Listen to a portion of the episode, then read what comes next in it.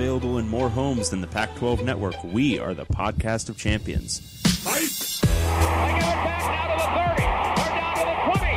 All the band is out on the field. I'm David Woods from Bruin Report Online. And here he goes, Myles Jack. And I'm Ryan Abraham from USCFootball.com. Liner gonna try to sneak it ahead. Touchdown, SC. We are the podcast of champions. Welcome, everybody, back to the podcast of champions. I'm David Woods from Bruin Report Online, the UCLA site on the 24 7 Sports Network. And I'm Ryan Abraham from USCFootball.com, the USC site on the 24 7 Sports Network. And together we are the podcast of champions talking Pac 12 football year round, David. We're, we're doing a pretty good job this offseason. I know. We are already. What month is it? What month is it? Uh, we're already in March, Ryan. we're already in March. March Madness. But we're still not going to talk much basketball. We're only going to talk football um, because there's really not much basketball to talk in the Pac 12. Uh, but yeah, we've been doing a great job. Weekly shows, and uh, who knows? Maybe we'll even keep it up for the next four months. We're going to keep trying. And this is our, our sixth installment of our in depth series on all of the Pac 12 schools. So we only have Washington and Washington State left. So we're going to talk to Chris Fetters and Barry Bolton today. They cover Washington and Washington State, respectively. If you have any questions for us, I think we got some tweets and some emails. You can send them to pac12podcast at gmail.com for email and tweet us at pac12podcast. All of our old episodes are on on the web, pac12podcast.com. And if you want to call and leave a voicemail, you can do that too. Call 641 715 3900, extension 734 972. Please subscribe on iTunes. Leave us some positive feedback. I, don't, I think we requested it last week, Dave. I don't know if anyone left us any feedback. I don't think so. Dang. I don't think so. Come on, get on there. Get on the iTunes and uh, leave. Well, actually, I, I, I may have spoken too soon. I think we are up back up to a five star rating, back up Oh. to a perfect five star rating. But when I last checked the reviews, we hadn't yet gotten any, and uh, well, we might have gotten one. Hold on, you just sit tight. I hey, will. sit tight, everyone. This is great radio. I think you all are enjoying it. But like I said, this is before Dave uh, reads that. This is our sixth and final edition of our buddy Hithaday Allman's request that we go in depth about the infrastructure of all of the Pac 12 schools. We did all the Pac 12 uh, southern schools first, starting with USC and UCLA. And then we've finishing up, like I said, with Washington and Washington State. So you can go back to our website, pac12podcast.com, if you want to read or listen to some of the older episodes. I think we broke it up with one recruiting one post signing day. Then going forward, I think we're going to focus more on spring football, and we'll get some updates Oh, from all the schools. We do have a couple of new reviews. Oh, so it works. Should I should I read them? Yeah, that'd be great. All right. This is from Jeremy Rat. Always a great listen. For a Pac 12 honk living outside of the conference's footprint, the POC is a lifesaver. Ryan and Dave are able to step outside of the LA bubble to provide a unique and broad perspective on Pac 12 football. Ryan and Dave have great chemistry and play their roles, straight man and comic relief, quite well. Their current project, where they take a deep dive on each school by talking to the 247 publisher for the different fan sites, is fascinating. And even I, as an unabashed University of Washington fan, find the constant Jake Browning ribbing quite funny. If you have any interest in the Pac 12, you will love this podcast. That's what we're talking about. That's the kind of review we need more of. Yay! Great stuff, Jeremy Rat. Awesome. Um, do we, who's the comic relief and who's the straight guy? I don't know. Am I don't know. I'm probably the straight guy, right? You're probably the straight guy. I don't. I mean, I guess I'm comic relief. I don't know. I don't know if that's good or bad. I don't. I, I don't think it speaks well of either of us, to be honest. Which is just how we want every review to be. Perfect. Um, well, hey, Dave, I don't know. Did you know this? 66% of men start losing their hair by the time they turn 35. How old are you? I'm I'm 32, and I'm I'm definitely among the 66% of men who start losing their hair by the age of 35. I'm 47. I'm pretty lucky, got, but still, I can see my forehead getting a little bigger. But when you start to notice hair loss, it's too late. Forhims.com is a one stop shop for hair loss. You get medical grade solutions, real doctors offering well known generic equivalents to name brand subscrip- prescriptions to help you keep your hair. These are not herbal supplements, they're prescription solutions backed by science and they're shipped directly to your door. So order now. Our listeners get a trial month of everything you need to keep your hair for just $5 today, right now, while supplies last.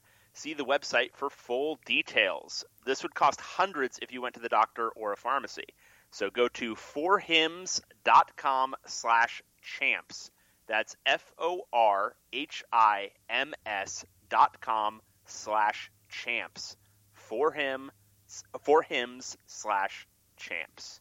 Yeah, check it out. So we, I guess, it, hopefully, it's not too late for us, Dave. Uh, we're both pretty lucky. We both got a lot of hair, but you know, I, I, think most of mine is just kind of translating to my face over time. You do have a lot of.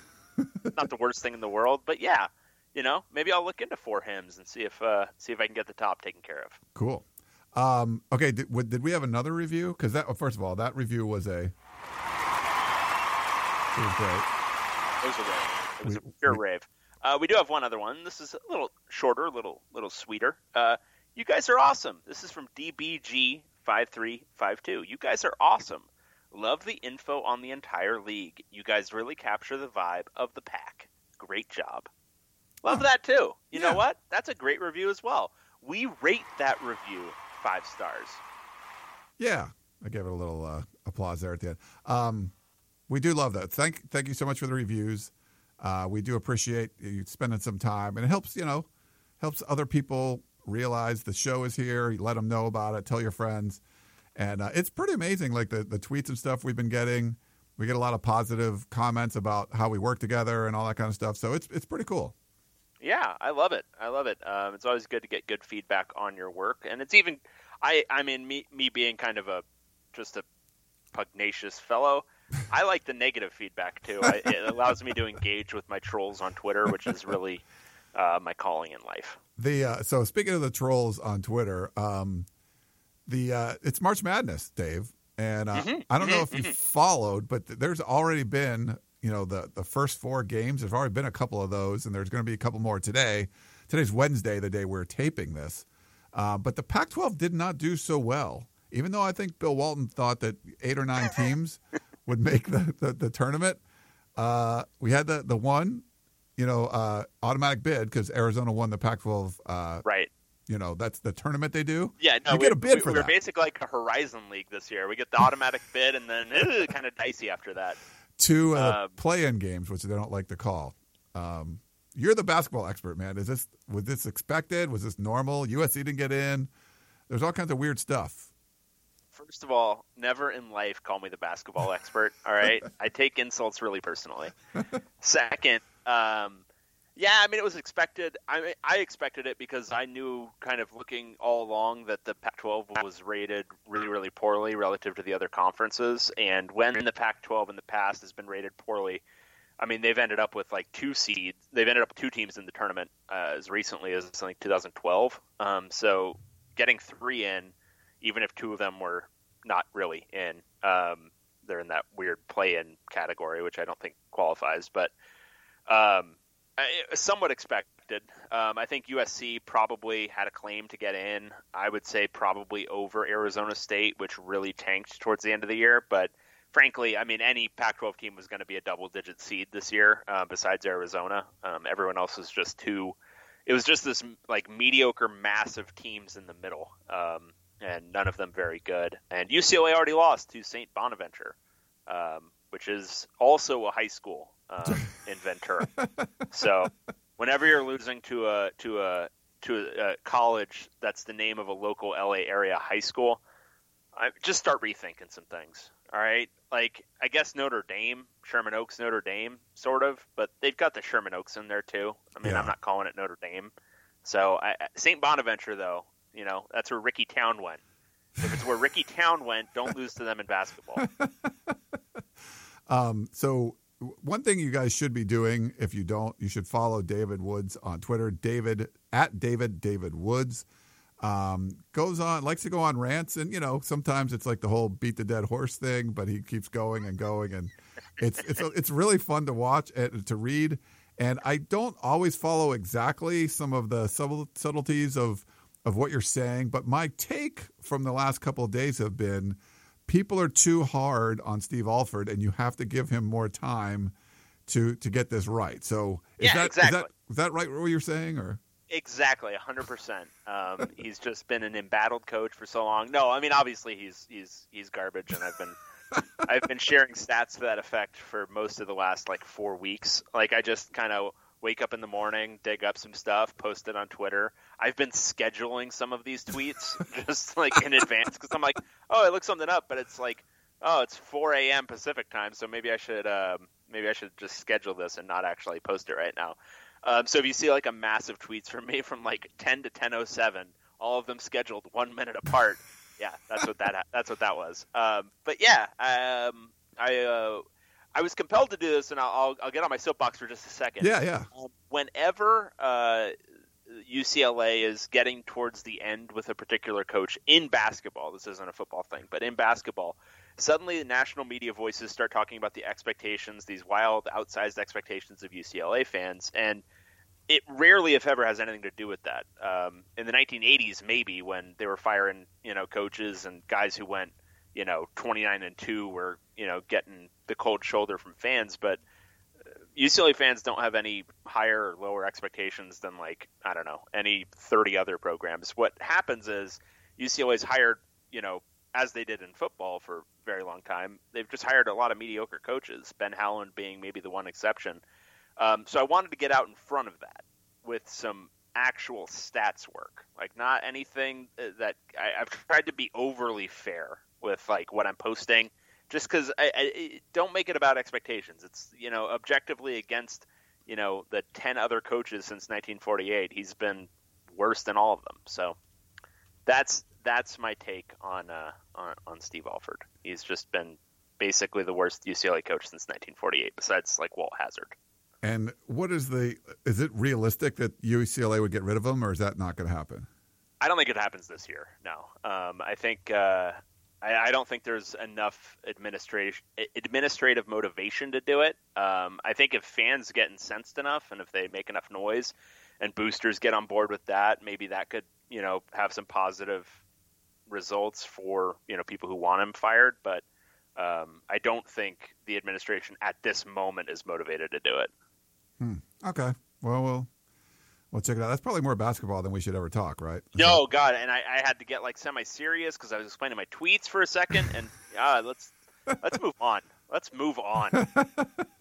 All right, Dave. Well, we got to jump into our deep dive series. Uh, we're going to talk in this next next segment about, Washington Huskies. and we have Chris Fetters. Uh, follow him on Twitter at Chris underscore Fetters. He's the editor of Dawgman.com. Chris, thanks for joining us, man. How you doing? I'm doing great, guys. How are you doing? Can't complain. Can't complain. We're uh, it's March Madness coming up this weekend, and while it doesn't matter for Pac-12 schools, basically, uh, it's still be kind of fun. Uh, but we want to touch. IT action coming up here tonight uh, or, or Wednesday or whenever whenever this thing is happening. So yeah, the, the the Washington Huskies versus the I don't know the Broncos of Boise State. I mean, how can you not get fired Oh. up for that? Be a fun. It would be a fun uh, college football matchup, and Yes. that's that's how you got to think about it all. You know, USC played UNC Asheville last night, and all right, so it was basketball. It's not so much fun, but if you think about it for football, eh, it's also still not much fun. But look, um, it's you got to get your jollies somehow. All right, well, we wanted to talk Washington football today, um, and we sent you some questions just to give everyone uh, the backstory again. This is our final installment of the deep dive series that came from our listener A. Almond. This is kind of a dive into the infrastructure, the baseline strengths and weaknesses of different programs, um, not necessarily what's going on in the current status, but you know, kind of what's the the underpinnings of the program. So uh, we wanted to dive right in with the first section. Uh, this one covers resources. Um, so I'll ask these questions. Uh, Chris, does Washington have the money to meet its program goals? Are its facilities adequate and modern? And does it have the financial ability to make a sudden, high quality coaching change if it wants? Well, I, I think I can attack that last one pretty quickly, only in the sense that they they made their sudden high quality coaching change when Steve Sarkisian left uh, at the end of the 2013 season. So, um, you know, right now with Chris Petersen, he certainly doesn't look like he wants to go anywhere. Um, Washington is did a nice job of retaining him, and and he's wanted to make sure that his assistants are compensated appropriately, and so that's happened. And they had to get a little creative this last season, uh, after the season when Jimmy Lake became the defensive coordinator and Pete Kwiatkowski, they kind of switched roles, so he'll become kind of the co uh, DC, and so they had to get a little creative in the accounting there to make sure everything uh, got settled the way it needed to. But you know, bottom line is the last year and a half or so, we talked to Jen Cohen, the the athletic director at Washington, and um, you know, the the last couple seasons of Washington football, when you win 22 games and and you have the kind of success going to a Fiesta Bowl, going to a uh, the Peach Bowl, which was the the national semifinal game against number one Alabama, you know that's going to attract some some interest from boosters and and continued financial interest, and so uh, their ability to step up and kind of supplement what Washington was already getting through their gate receipts and, and through the TV contract and everything else is put Washington in a fairly healthy position financially. So um, they can they could make a sudden high quality coaching change if they needed to. They did it in basketball, uh, getting Mike Hopkins this last season when and and when they let Lorenzo Romar go. So they have done that in terms of basketball. Now football, you know, obviously there's a lot more money involved. I mean, I mean, I think what was it just in the last month or two? The one of the LSU assistants now has like a ten year guaranteed deal Yeah. or 10, $10 million guaranteed deal. I mean that that kind of stuff's just absurd. I mean it's just unheard of. So um, I have no idea if it's going to be a situation where um, you know the the escalating prices for for assistance gets to the point where it hits a bubble and it, ha- it has to pop or or what. But uh, you know the, the Pac-12 is just not going to see a ton more money through this existing TV contract, and we know that that there's going to be years until that thing uh, gets renego- starting to get renegotiated. So.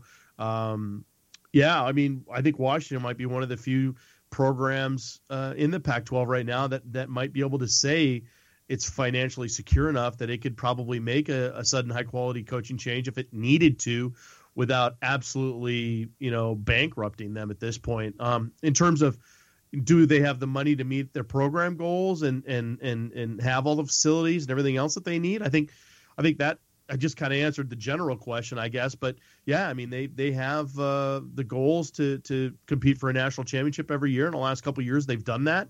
Um, you know, when Chris Petersen wanted to redo the the the locker room and things like that in the last couple years, um, Washington stepped up without hesitation and made sure that he had everything that he wanted.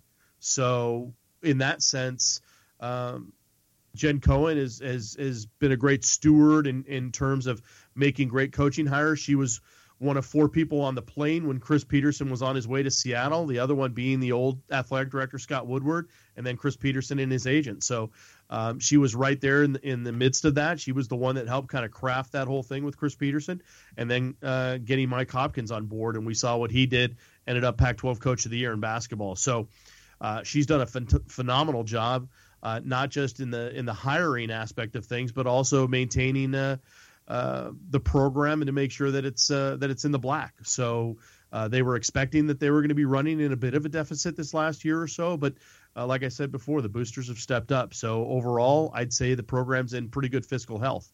The uh, Chris, the as far as the um, facilities and stuff go, was there been some sort of arms race with Oregon? Oregon always doing that kind of stuff. Um, does Washington always felt like, hey, we got to try to keep up with what the Ducks are doing?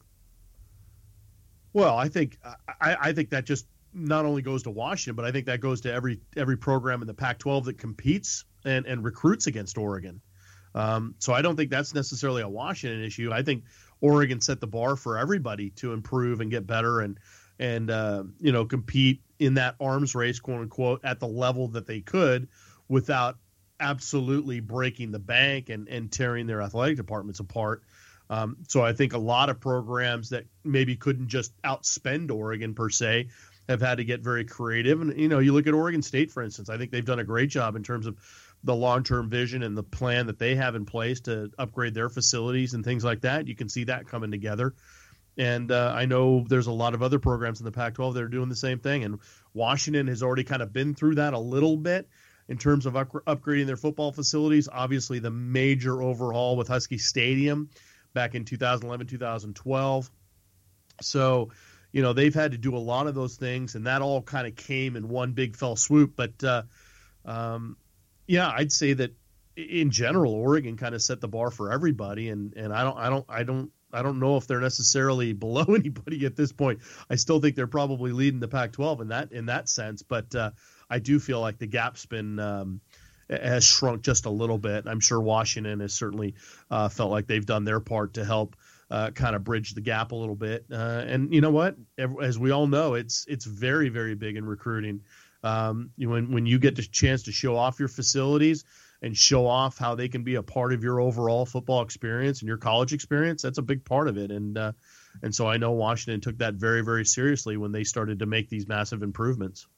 I've been asking this question of everybody because we ask this first question in context of program goals, and it's always interesting to hear what those are for a particular program. You know, if it's a spectrum in the Pac 12 where USC has the goal of essentially being, you know, in a, a national title contender every single season, um, and say on the other end of the spectrum, you've got Oregon State, who would love it if they could make a bowl every other year where does Washington stand on that? Do you think, uh, like as it is right now, where they are competing for the playoff every single year, is that sustainable? Is that the program's you know long term goal to be that program essentially right there with USC every year, or what's the realistic program goal for Washington? Well, I've been following Washington football since 1975, and that was Don James's first year, and I'll tell you what, that's that was the goal of a Don James coach team at Washington every single year was to be there stride for stride with USC. And so whatever goal USC had for that season, Washington was supposed to be right there with them, whether it was a conference championship, whether it was a national championship, what have you. That was the that was the plan. So I think in that sense, in the modern era, Washington, I think their goal has always been to to match a, a program like USC and and be right there with them because they have been the gold standard in the Pac-12 for the last however many decades you want to go back. So in that sense, yeah, I mean it's I think it's something that can certainly be achievable because Don James showed the way that it could happen in the in the 70s, 80s, and early 90s, and now Chris Petersen showing the way that he can pick it up, and I think Washington can certainly compete for a for a North title every single year. And if you can compete with the North title every single year, competing for a Pac 12 title just kind of goes hand in hand with that. And then, of course, the, the next step from that is is going into a New Year Six Bowl every year. And then, obviously, the, the short step from that is getting into that Final Four. So I think all of those things should be very achievable for Washington, especially under Chris Petersen. And then when the torch gets passed to the next coach, whoever that might be, that's the bar that's going to be set. And, um, so I think right now, um, like Don James did when when he took over for Jim Owens, I think the next coach taking over for Chris Petersen is is going to have a, a tough, tall job ahead of him because Chris Petersen has recalibrated the bar in much the way James did. Hey, Chris. So the second uh, topic we have is recruiting. And so the question is Does Washington have the first pick of the best recruits in the area? And how valuable is that pool? And then how is Washington thought of by national recruits? Hmm. Well, it's interesting. The first question Does the school have the first pick of the best recruits in the area? How valuable is that pool? I think when you obviously look at recruiting territories out west, which is the the the, the main recruiting territory for Washington, obviously, and most of the Pac 12 schools, maybe outside of Stanford, for instance.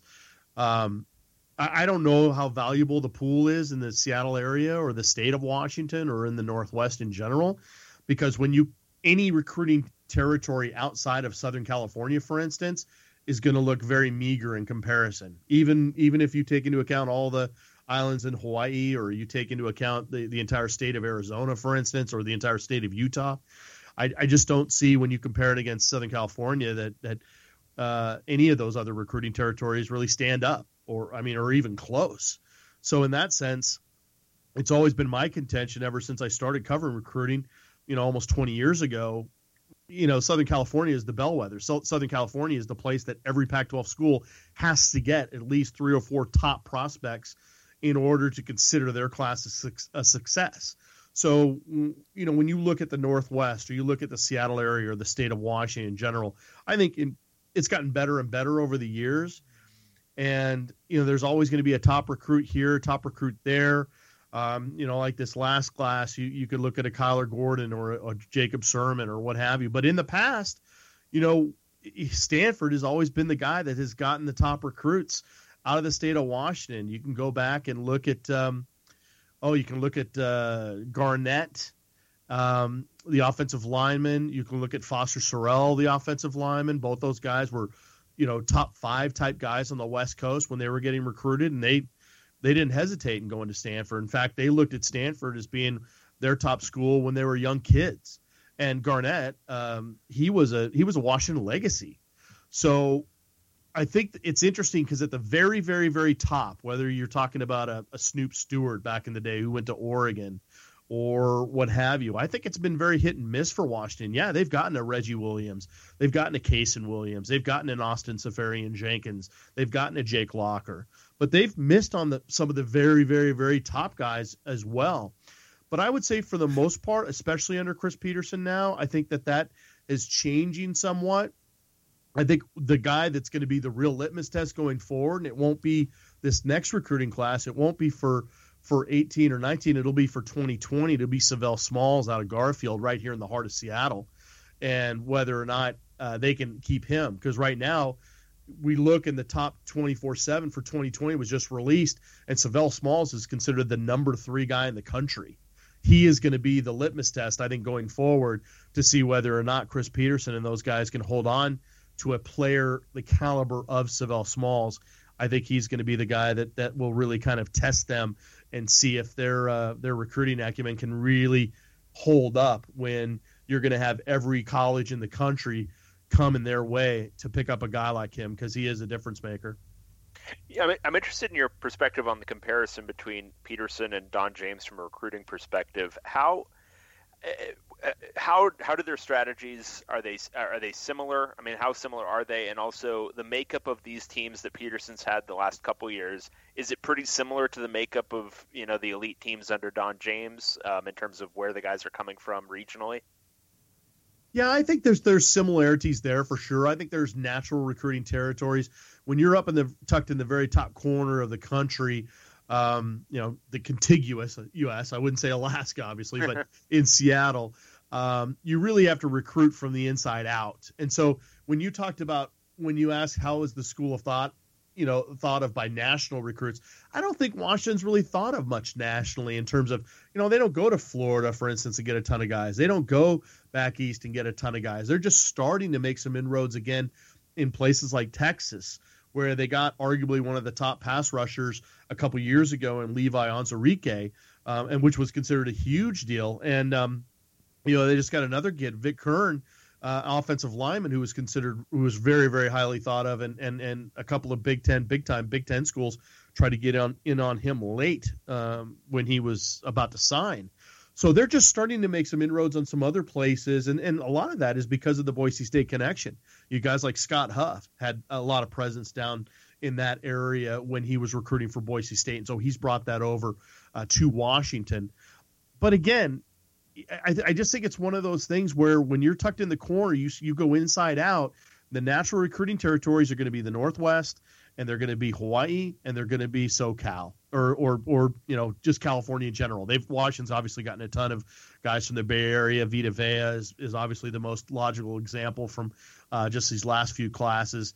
Um, you know, so that's that's always kind of been the the way it's been there, and um, I think the reason why there are some valid comparisons between Don James and Chris Petersen, for instance, is that both of them really relied on their on their evaluators and their uh, their area coaches to really lay the groundwork, and that they would come in, they would have their visit, they would do their thing, but they were not the guys that were really going to be the focal points for even the top top guys.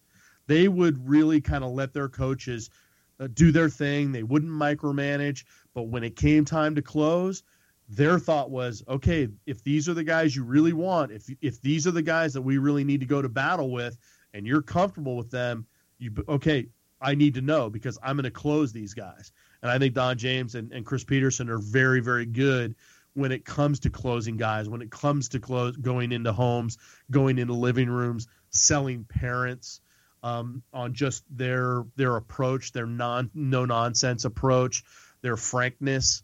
Um, you know, again, we can talk about the Built for Life program for Petersen, our kind of guys, the OKGs that everyone talks about, and and that's a program that's even been emulated. I know that uh, when Rich Rodriguez was at Arizona, he used to talk about OKGs too. So these are things that are that are common throughout a lot of other programs in the Pac-12. But Chris Petersen's been he's starting to get known for them and uh, known for for kind of really touting the entire experience at Washington. So, you know, I think it is something that sells to very particular recruits and and in that sense, I think they're starting to go up against the Stanfords of the world and the UCLA's of the world, for instance, a little bit more than they would have in the past in terms of actually being competitive. Because I think, again, Stanford's been in that unique perspective in that unique situation where um, there's been a lot of kids that have just grown up going, okay, academically, that's the place you go. And if I place any value on academics, that's that's the, the, the place that has the perception of the best academics in the country on the West Coast, Stanford. So I think now Washington's starting to try to challenge that a little bit with the way Chris Petersen approaches things. And I think Don James had a little bit of that as well because he was able to get some guys that were really serious about Stanford to stay at home and go to Washington. So those are some of the reasons why I think there are some similarities between those two guys and and obviously I think their records also at least the way Chris Petersen has started out his his career at Washington as the head coach. Kind of there bear some similarities there in terms of the win loss. Hey Chris, one last thing on the recruiting side. Uh, when when you look at a coach at Boise State like Chris Petersen was, winning all the games, um, people see them take you know two and three star recruits and develop them into uh, guys that can you know make it to the NFL. And the question is always, well, is he going to want to continue to recruit those kind of guys, or is he going to go after the the biggest name guys on the board. How do you think Chris Petersen's adapted to doing that, getting going out and going after the four and five star guys that you try to obviously develop and make them even better? Yeah, it's a good question, and I, and I think that the real thing that kind of defines how Chris Petersen evolved his recruiting philosophy and strategy when he moved from Boise State to Washington is the level of competition they were going up against.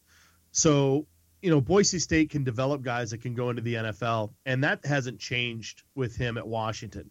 He will tell you flat out the first thing that he always looks for in an OKG and a guy who he can see as a built for life kind of guy is a guy that he wants to try to put in the NFL first. They have to be able to be great football players. So I don't think that changes too much. But I do think, in terms of the level of athleticism, in terms of the level of the, how high is their ceiling physically, that's where you start to see a little bit of the differences because they're not going up against the Fresno states and the Utah states and the BYUs and the New Mexicos and the Colorado states anymore. They're going up against Pac 12 powers. I mean, they're playing Auburn in, in September down in Atlanta. I mean, they're going up against big, big time programs. And that's not to say the guys at Boise State couldn't do that. I mean, shoot, they went to you know, they went to, to Atlanta and beat Georgia. I mean, they they beat Virginia Tech. They've beaten Oklahoma. I mean, they they can do that, but that's after developing a program for a, num- a number of years and having a lot of success and having a senior, junior, and senior laden team that where a guy like Tim Saha, the strength and conditioning guy who moved from Boise State to Washington, had his hands on him for two or three years and turned him into, you know, from 6'4, 270 pound guys to 6'5, 310 pound guys.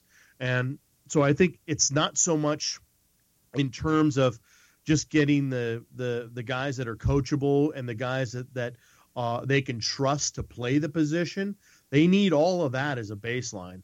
But now they need to get those guys who they know can physically compete, can hold up in Pac 12 play because there's so many guys now as true freshmen that are looking to play right away, and that's a that's an aspect of recruiting that people have to have to understand and acknowledge that a lot of times playing time is a huge part of why a guy goes to a certain school.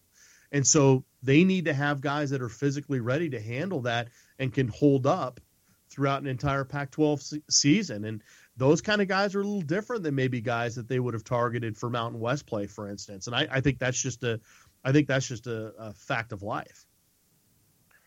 All right, we've got one final section here. Uh, this is to, doing with the uh, politics of the school. Um, does football have the necessary institutional support and competence from the school administration? How would you describe the factional divisions among the fan base, boosters, and insiders? Well, it, again, going, you know, having 22 wins the last two years, I don't know if there are any factional divisions among the fan base. Um, it, it, it's it is crazy. I mean, if as long as you win, it, it, feels like the coach can get whatever he wants, and they're willing to to give him whatever he wants. And so, in that sense, I don't think Chris Petersen in Washington are any different than any other school in the country. Um, you know, if you're doing well, and the and the and the people are coming through the gate, and you're putting in you're putting seventy thousand butts in the seats every game.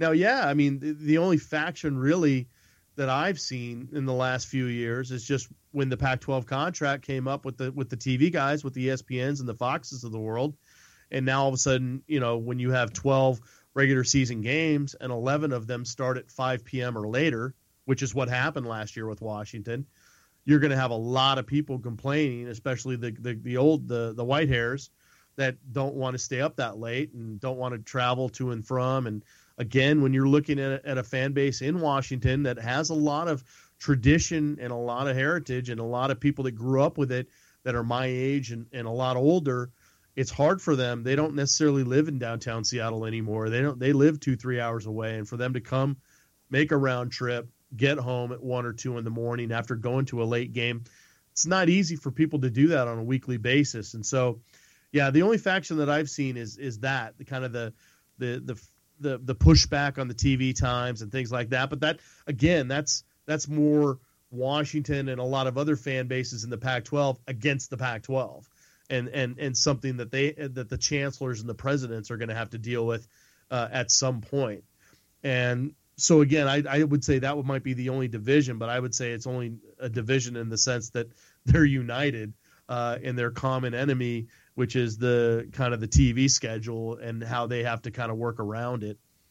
In terms of the the necessary institutional support, I'd say, you know, when you have the current president in place at Washington, which is Ana Mari Cauce, when you have her as the person who hired Jen Cohen, and again, I'd have to go back. I didn't do the necessary research before this, but I'd have to go and see is there another school in the country, or at least a Power Five school, that has the president and the athletic director both female, both women.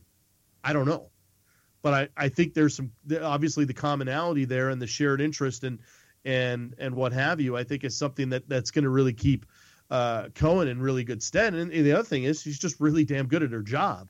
I mean, she's done a phenomenal job, and she's given um, the president of Washington, President Cauce, she's given her nothing to um, you know nothing to to look at and go okay this is a problem. This is going to be an issue. Um, you know you look at all this stuff with the ncaa scandal right now with the federal investigation and all that. Even though it touched washington with markelle fultz everything's already been kind of done. I mean i don't know how they can retroactively do anything with washington because everybody's gone. I mean lorenzo romar's gone. Raphael Chillious is gone. Michael porter senior is gone. Fultz is you know in the nba so there's there are things that have happened within the athletic department, and, and Jen Cohen will be the first one to tell you there's going to be things that are going to happen in the athletic department down the road. I mean, there's going to be a there, there'll probably be something that handles uh, uh, something that deals with sexual abuse or something like it. It just it seems like there's something that's always going to touch every single athletic department in the country in some way, shape, or form. I mean, you just can't avoid it. There's no one that's going to be in a bubble, and but I think President Cauce feels like the athletic department of Washington is very well equipped to handle whatever situation comes its way because of the transparency between the university and the athletic department, because of the communication, because uh, between President Cauce and Jen Cohen, for instance, and just the uh, just how they've approached it in general. And um, so I think the the the the the respect and the the support between the parties, between Upper Campus and what's going on um, over in Graves and, and over at Husky Stadium and Hec Ed and all the athletic facilities, I think is is really really strong right now, and and I think the overall health of the athletic department uh, also reflects that support from the from the school and the administration. Hey Chris, so when you when you hire a guy like Chris Petersen, uh, he's a you know unique personality. Uh, there's going to be certain, I don't know if it would say request, but there's certain he's, got a certain way of doing things. Was there any kind of pushback, or was there any kind of conflict when he came in and wanted to do things a certain way that maybe the school wasn't used to doing, or was it completely like, hey, you you have your philosophy, we're going to let you come in and instill you know instill whatever systems you need to, however you want to do it. Uh, it, it seemed like that went pretty smoothly, but how did how did you think that went? Yeah, I, I think Ryan. I think it all came down to fit when it. I mean, because they're both Jen Cohen and Chris Petersen in their initial press conference talked how much fit was so important to them, and that's the reason why Chris Petersen didn't take a job earlier. He could have gone, as you guys know, he could have gone a number of places. I think USC uh, was a, was a team that was linked with Chris Petersen for for a while there. Um, you know, there were a lot of other places that he could have gone. Stanford. I mean, there's there's there's there were places. I mean, he coached at Oregon and or and all.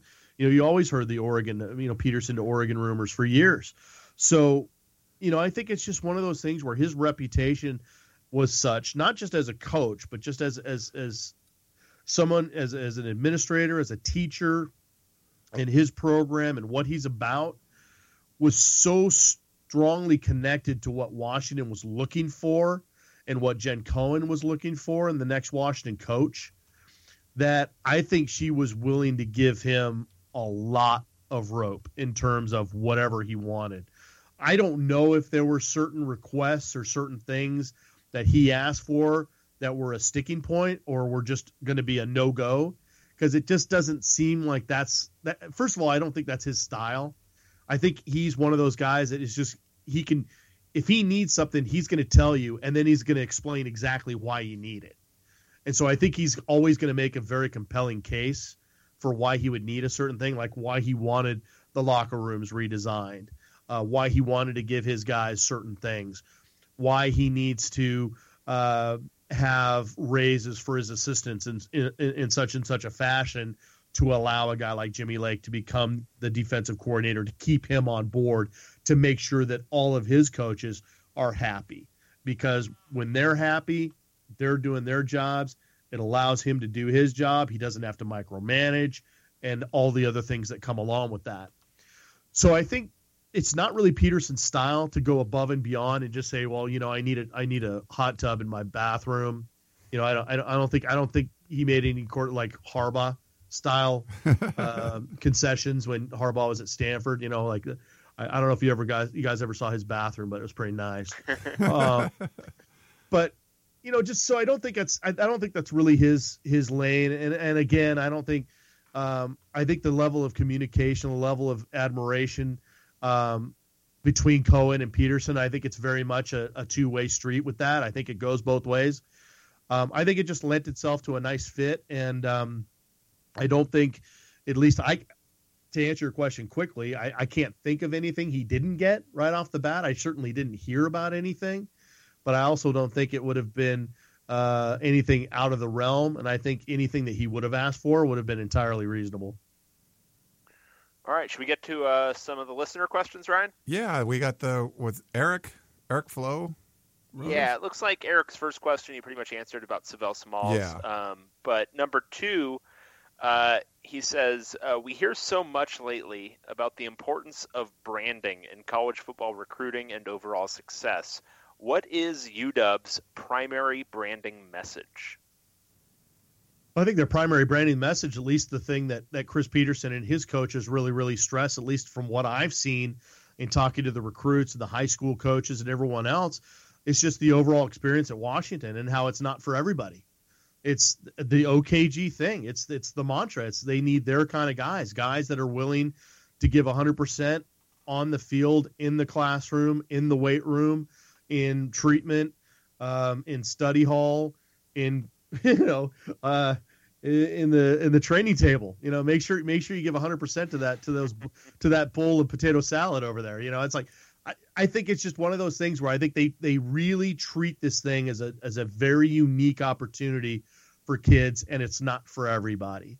And I think that's also reflected in the fact that you know Washington gives out maybe a quarter of the scholarships that an Oregon does, for instance. I mean, if you look at it, I think Oregon's offered over 200 some guys uh, for the 2018 class, and I think Washington's offered maybe 60 to 70. It's just they really are selective, and they really want to impress upon a recruit and his family and the coaching staff of that high school that when you get offered by the University of Washington, it actually means something. It's not just a throwaway offer. Oh, I offered this guy at your high school. Well, I better offer that guy at your high school too. It, they don't work that way. It just it's just a different type of thing. And I think that's their branding is that they they want this thing to be a unique experience because they feel that in the end, when a kid leaves the University of Washington with a degree and a professional opportunity, that they'll understand that what they did, it was probably the toughest four or five years of their lives, but it was also the, the by far the most rewarding four or five years of their lives as well. I think we got one last one from Eric. He says, We never hear about the strength and conditioning program, particularly the off-season work by the football team. What has made uh, Tim Socha, I think that's how you say his name, strength and conditioning. Saha. Saha? Tim, Tim Saha, yeah. It's S O C H A, and they say Saha? Yep, it's wow. Saha. Yeah, I know. Go figure. Okay. Uh, strength and conditioning coach, so successful. And please don't mention the Alabama fourth quarter program Mario Cristobal is mimicking at Oregon. Thanks and go, dogs. That's from Eric. Well, first of all, the reason why you don't ever hear from Tim Saha is because he doesn't want to be heard from. Um, back in the day when when Washington was under uh, Steve Sarkisian, the uh, strength and conditioning coach, as you guys probably well know, is Ivan Lewis, and Ivan kind of made his his hay at, at USC. Um, Ivan was a little bit more outspoken. We used to get Ivan on the radio all the time. We used to call it Strength Coach Radio, and he used to go through all the different things about what they would do and all this that. It's I wouldn't say it's proprietary with a guy like Tim Saha. I just think he really feels like everything that they do it's all about the team. And so even though he's not on the field with them, even though he's not coaching them, he treats everything they do as a vital part of what gets them prepared for game day. And him and Chris Petersen see so eye to eye on all of this stuff. And and I think that's also the the reason why no one ever hears from him is that he is a reflection of Chris Petersen in that way. Because if Chris Petersen had his way, he'd never do any media he's great at it when he does it, but he just doesn't like doing it. He didn't want to do it. Not interested in it. Doesn't see the value in it. Um, so I think I think Tim Saha is is mimics his boss in, in that way and, and in every way. So that's the biggest reason you don't hear about it is that they don't they don't want any sort of attention put on them. They don't want a light shine uh, to to be shine on their on their program and yeah, you hear things like, "Oh, Tim Saha was just named the strength and conditioning coach of the year last year by whoever."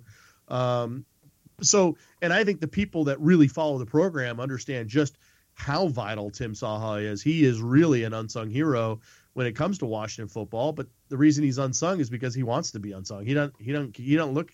He's not looking for the limelight. He's not looking for any of that stuff. We ask him constantly for an interview to talk about anything, everything, whatever they're doing because it's obviously working. And he shuns us every time, and he does it with a smile. And the guy is a Hulk. So when he says no, he means no. So it's just not going to happen. So, yeah, I'd love to tell Washington fans all about what's going on within the strength and conditioning program at Washington, but unfortunately, it's it's kept uh, it's kept quiet and it's kept behind closed doors in a way that's I think that's almost pretty unique in, in college football nowadays. All right. Chris Fetters. Follow him on Twitter at Chris underscore Fetters. He's the editor of dawgman.com. Chris, thanks so much for coming on and uh, talking some Washington football. Anytime, guys. Anytime. So, uh, thanks, just Chris. Pe- yeah, thanks, Chris. So, Washington starts spring ball in a couple weeks, so we're not going to get an update there. Um, but we'll we'll definitely check in with you, Chris, when spring ball starts. Okay. No, it sounds good, guys.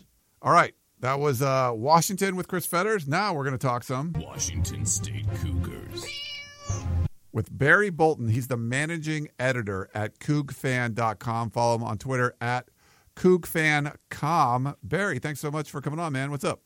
Thanks for having me on today, guys.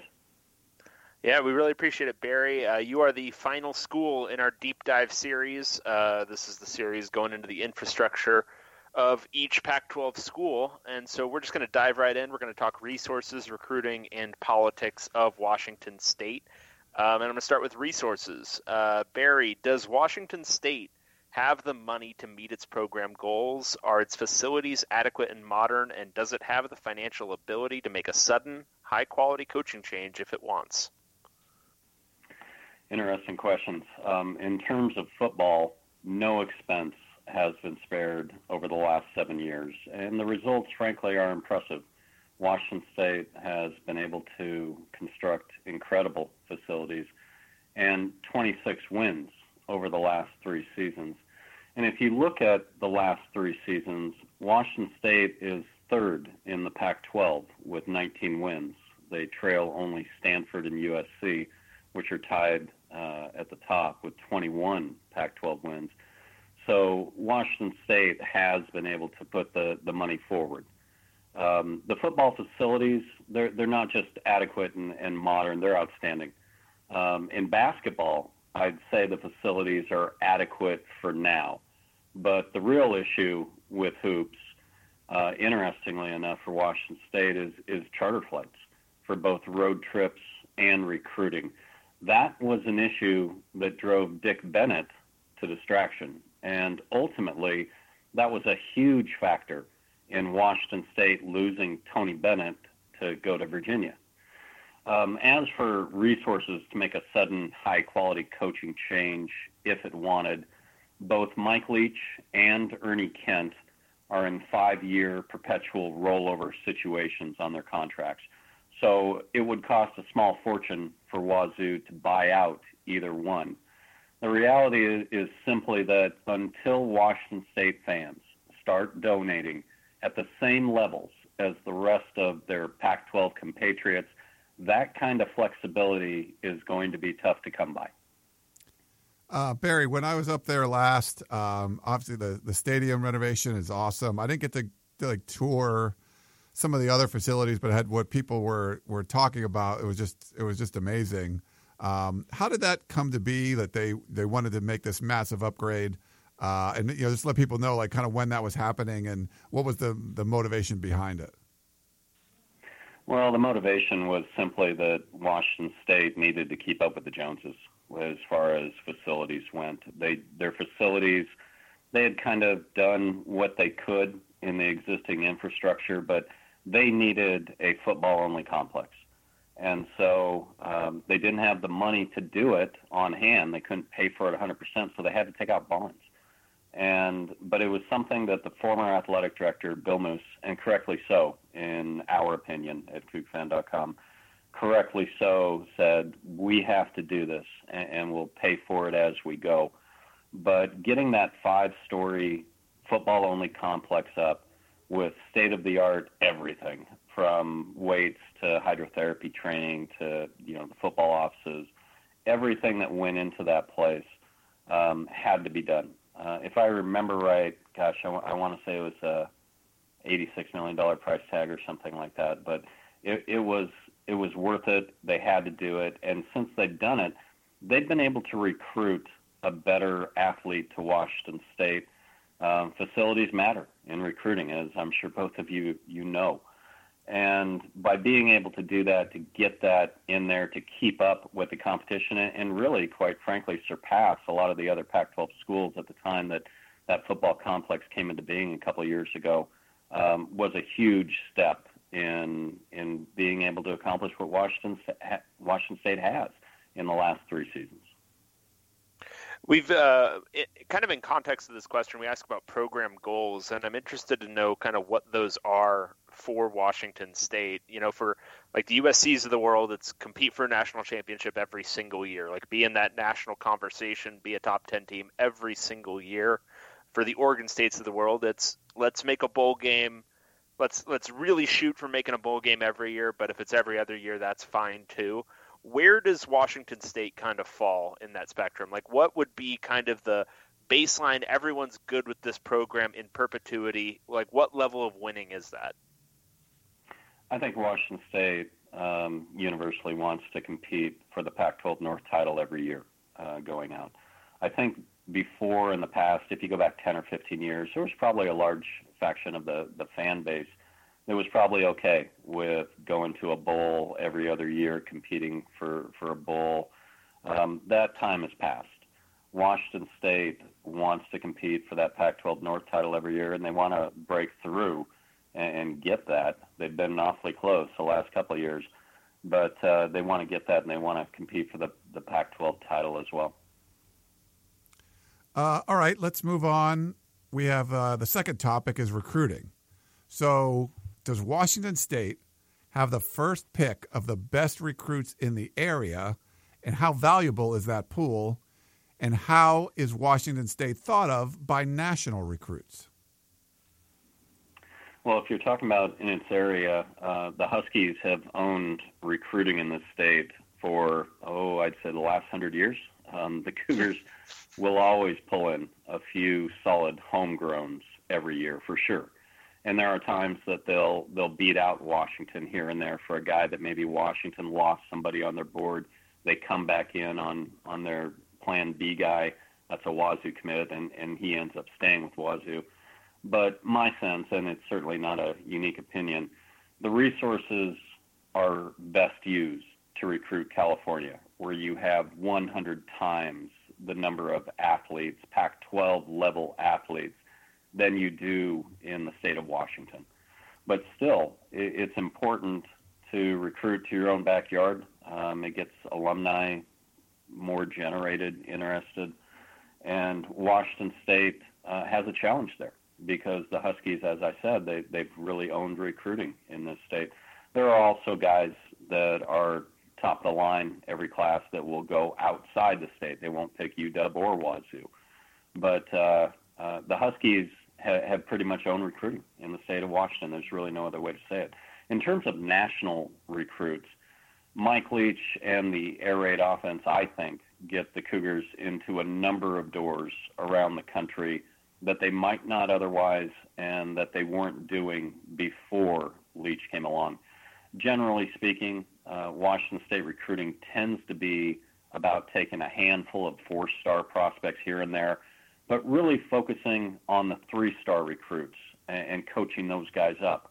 And you also win some of those battles on the three star guys that other teams in the Pac 12, frankly, missed on and were underrated when you have the benefit of hindsight. Again, I, I go back to the three year period. If you compare the recruiting rankings between Washington State and UCLA, it's no contest. On paper, given the recruiting rankings, UCLA has a wide disparity over Washington State. But in the last three years, Washington State, with its lower ranked recruits, have 19 Pac 12 wins, and UCLA has 11. So that says something there. Absolutely, and uh, it speaks obviously to the coaching and developing going on uh, under Leach. When you look at um, uh, kind of what Mike Price did um, historically at Washington State and the guys he was doing it with, and now what Mike Leach is doing, is there a common formula between them in terms of recruiting, like in terms of either the regions they're recruiting and what kind of the makeup of the team is? Like, is it 50% California, 60% California? Is there any commonality there, or has it been was it kind of two different strategies? The the numbers wise, pure volume is very similar. Um, the the bulk is, is certainly from California. Recruiting's starting to change a little bit over the last two three cycles, where you see a lot more states involved. There's not a lot of guys coming from those states, but instead of Washington and the Pacific Northwest making up, you know, 22 of the 25 members of a class, you're seeing California still be far and away number one. Washington, the Pacific Northwest has maybe three, four, five, but then there's a whole bunch of states, uh, maybe seven or eight, where you pick one out of Arizona, you get two out of Utah. So there is a little bit more. The the reach is extending a little bit into those ancillary areas. I think the bigger commonality, as you said, uh, between Price and, and Leach in recruiting is found in the offensive linemen. They both have the, the same philosophy. You get big, athletic guys, and that have not really fully, they're not fully formed coming out of high school. They might be 240, 250, 260 pounds, and you get them in the training table uh, and the weight room and get a red shirt year on them, and those guys are blossoming in, into the the big 300 pounders, but they're athletic. That's the biggest thing is to get guys with great feet. For Mike Leach, obviously, you want to get that offensive lineman that is going to be able to excel in in, uh, in pass blocking in the vertical uh, vertical set, but um, you have to have the athleticism first before you put the bulk on. Price, you know, operated certainly a different offense, but he had the same basic philosophy. You, you were taking long, rangy guys with room on their frame to build out, but you had to have that athleticism up front to begin with, both with Price and with Leach. Hey, Barry, we had a question either a, a week or two ago uh, about Washington State and essentially about how uh, recruiting the defensive front. Uh, obviously, in January, Alex Grinch uh, went back home to Ohio. Uh, you know, uh, Washington State's former defensive coordinator, kind of a different philosophy with the front, where you know, like you had a Hercules Mataafa, like you know, being the biggest guy there. It wasn't it was an undersized defensive line, and the question had to deal with is that the way Washington State's going to kind of recruit uh, and play going forward, even with Alex Grinch not there? That's a really good question, and I, I think some of it we're just going to have to to wait and see. But I think we've gotten a few hints from the new defensive coordinator Tracy Claeys. What Alex Grinch did is, if they were going to have to sacrifice something, they were going to sacrifice size and they were going to go after speed. And so uh, Hercules Mataafa, by the way, is is the exception. He's the anomaly. You don't see guys that are 250 pounds just have that kind of natural strength and, and quick two steps like he did. But in general, what Grinch wanted to do up front and really throughout the defense was just a major, major emphasis on speed. You might be a little undersized, but you were going to make up for it by covering more ground and getting more people, more hats on the ball. With Claeys, he certainly is going to uh, stick with the speed, but I think the identity um, maybe won't be so much – as as number one speed. It's going to be speed. It's going to be toughness. It's going to be preparation. What Claeys was known for at Minnesota was really having a great defense on third down and in the red zone. And I think the toughness and preparation part of it will come from that. Uh, I think you might still see some guys that, that might be undersized simply because – you know, it's pretty hard to find the the guys that can really run who are you know 300 pounds up on the defensive line. And I think in in general, the Pac-12 and college are are all kind of going that way where they'll get a little bit smaller, but they're going to more than make up for uh, with speed. But I think we'll see a little bit different identity in how Washington State recruits on defense. But I don't think it's going to be a wholesale change. I think it will it will stay close to the defensive blueprint that Alex Grinch introduced at Washington State over his three years, and it was something that obviously proved highly successful in taking a, a defense that before Grinch showed up uh, in the previous years had, had really been, uh, frankly, abysmal in a lot of areas. And by by the end of year three, um, statistically wise, also in, in simply just taking over some games and swarming to the football, uh, that defense really came alive, and that, that was the key for Washington State last year in, in gauging their nine wins. The offense wasn't terrible by any means; it was still the air raid; it was productive, but it wasn't as good as uh, expected or many projected it to be. It was the defense that really carried the day last season overall. And then our final section uh, is covering the politics. Um, does football have the necessary institutional support and competence from the school administration? How would you describe the factional divisions among the fan base, boosters, and insiders? Football has tremendous support at Washington State from uh, new president Kirk Schulz. I say new president; he's been on the job for about one and a half years. But like his predecessor, Elson Floyd, Schulz un- truly understands the the old adage that athletics is the front porch to the broader university. That the better you do in sports, especially football, the more favorably viewed your entire university is. Uh, Schulz was the president at Kansas State for many years, and, and he really did a tremendous job of supporting athletics through fundraising and facilities. And we're starting to see the beginning of that at Washington State as far as fundraising goes. As for uh, factional divisions, I, I really don't think that applies to Washington State in, in any notable way, really. Pullman is a college town, and it, it's not, everyone does kind of know everyone, and if you have an issue, well, you just talk it out. I think that uh, the, the family feel uh, is obviously a, an overused phrase in college and especially college football recruiting, but that doesn't make it any less true. And, and I think the family feel at Washington State does play itself out in a lot of different ways. The uh, Barry, some you know, Mike Leach's name came up during this last coaching carousel, a number of different situations. It, it is like a you know, like a small town family feel, family atmosphere.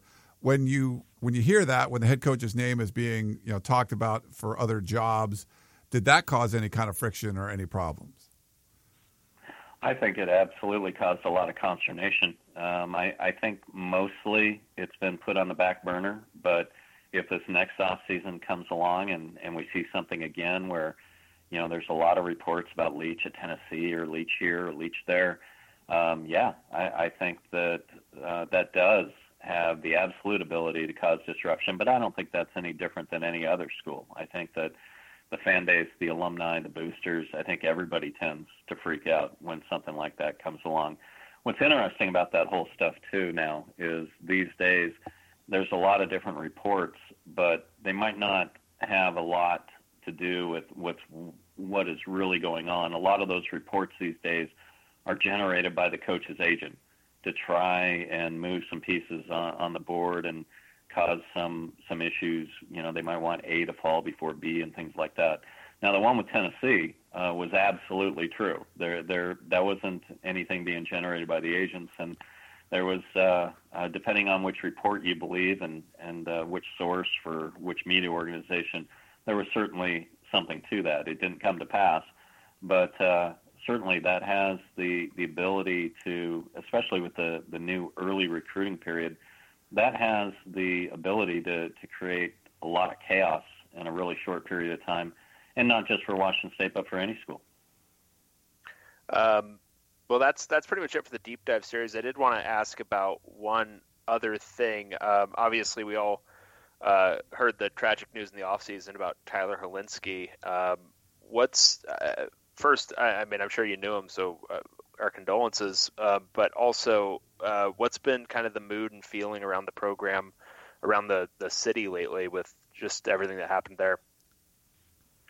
I think that it's been a, a slow process to heal, and I think it's certainly still ongoing. Uh, this isn't something that, you know, is, is tragic and then you get over a week and you kind of move forward. Um, everybody's different. Every football player who, you know, is on that team uh, and experienced, you know, Tyler as a teammate, each person is dealing with it in, in a different way and at a different speed.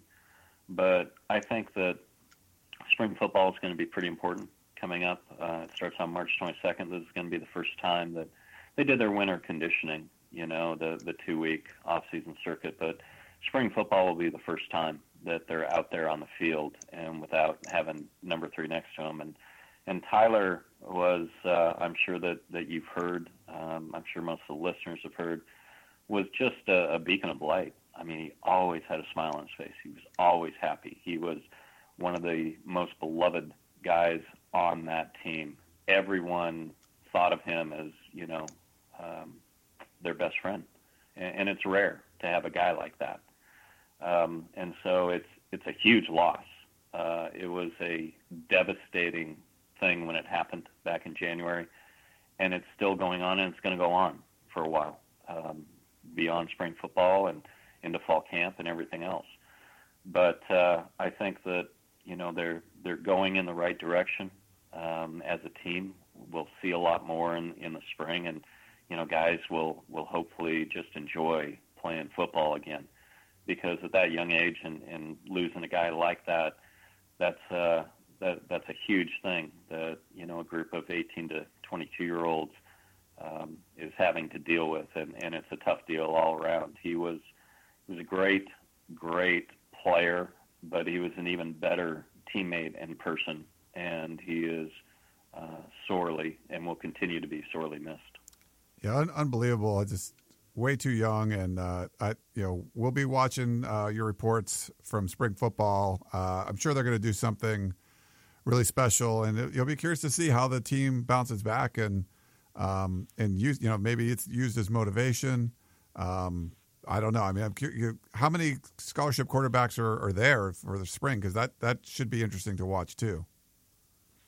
Well, that's that's probably the number one storyline coming out of spring is what is Washington State going to do at quarterback because it's um, it, it's really tenuous in college football that you know if you lose one guy, obviously Washington State lost a guy in a way that they they never uh, could even conceive of. But if you lose that guy, because Tyler was was your starter, he was you know heading into his fourth year junior year, but none of the other guys on that roster have taken a single snap uh, as as a Coug. There's like a junior college you know uh, kid here and and uh, the number three quarterback last year, Trey Tinsley, served as the holder and such, but nobody's taken a snap under center. And so you've got five guys um, that are going to be competing this spring. I don't think anything's going to be settled this spring. Uh, you, you'll have some leading candidates. You've got a true freshman quarterback there in Cammon Cooper, and you know going into the year uh, in January, you, pretty much thought, well, this kid's Cammon Cooper comes in with a lot of fanfare, and he's um, certainly looked at as, as a guy who can be a real special player, especially when you look at him in Mike Leach's air raid. But he was going to be fitted for a red shirt. Um, you're not going to play your true freshman quarterback. Well, that's now absolutely on the table.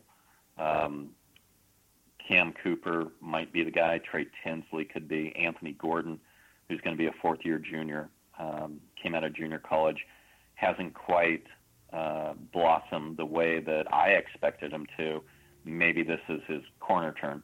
And you've got a walk on in John Bledsoe, obviously famous last name, and you know his father Drew started at Washington State. But um, quarterback is going to be extraordinarily interesting, along with the large number of assistant coaches turnover that Washington State had. And the other thing uh, in this uh, whole story is Washington State is going to be looking for a postgraduate transfer quarterback.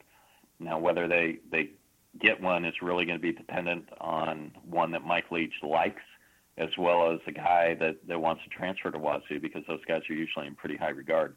The the kid out at Penn State, Tommy Stevens, is going to be one to watch in that regard if he chooses to to move on if he does, he's going to be the rarest of the rare. He's going to be one of those transfer quarterbacks that actually comes in with two to play two, which would be exactly what Tyler Hilinski was going to be this year, a guy with two more seasons to, to play too. So quarterback will be fascinating to watch this spring, um, and I think it will be fascinating to watch beyond the spring and going into to fall camp in the season. All right, Dave, that's that's it, right? Yep, that's it for me. All right.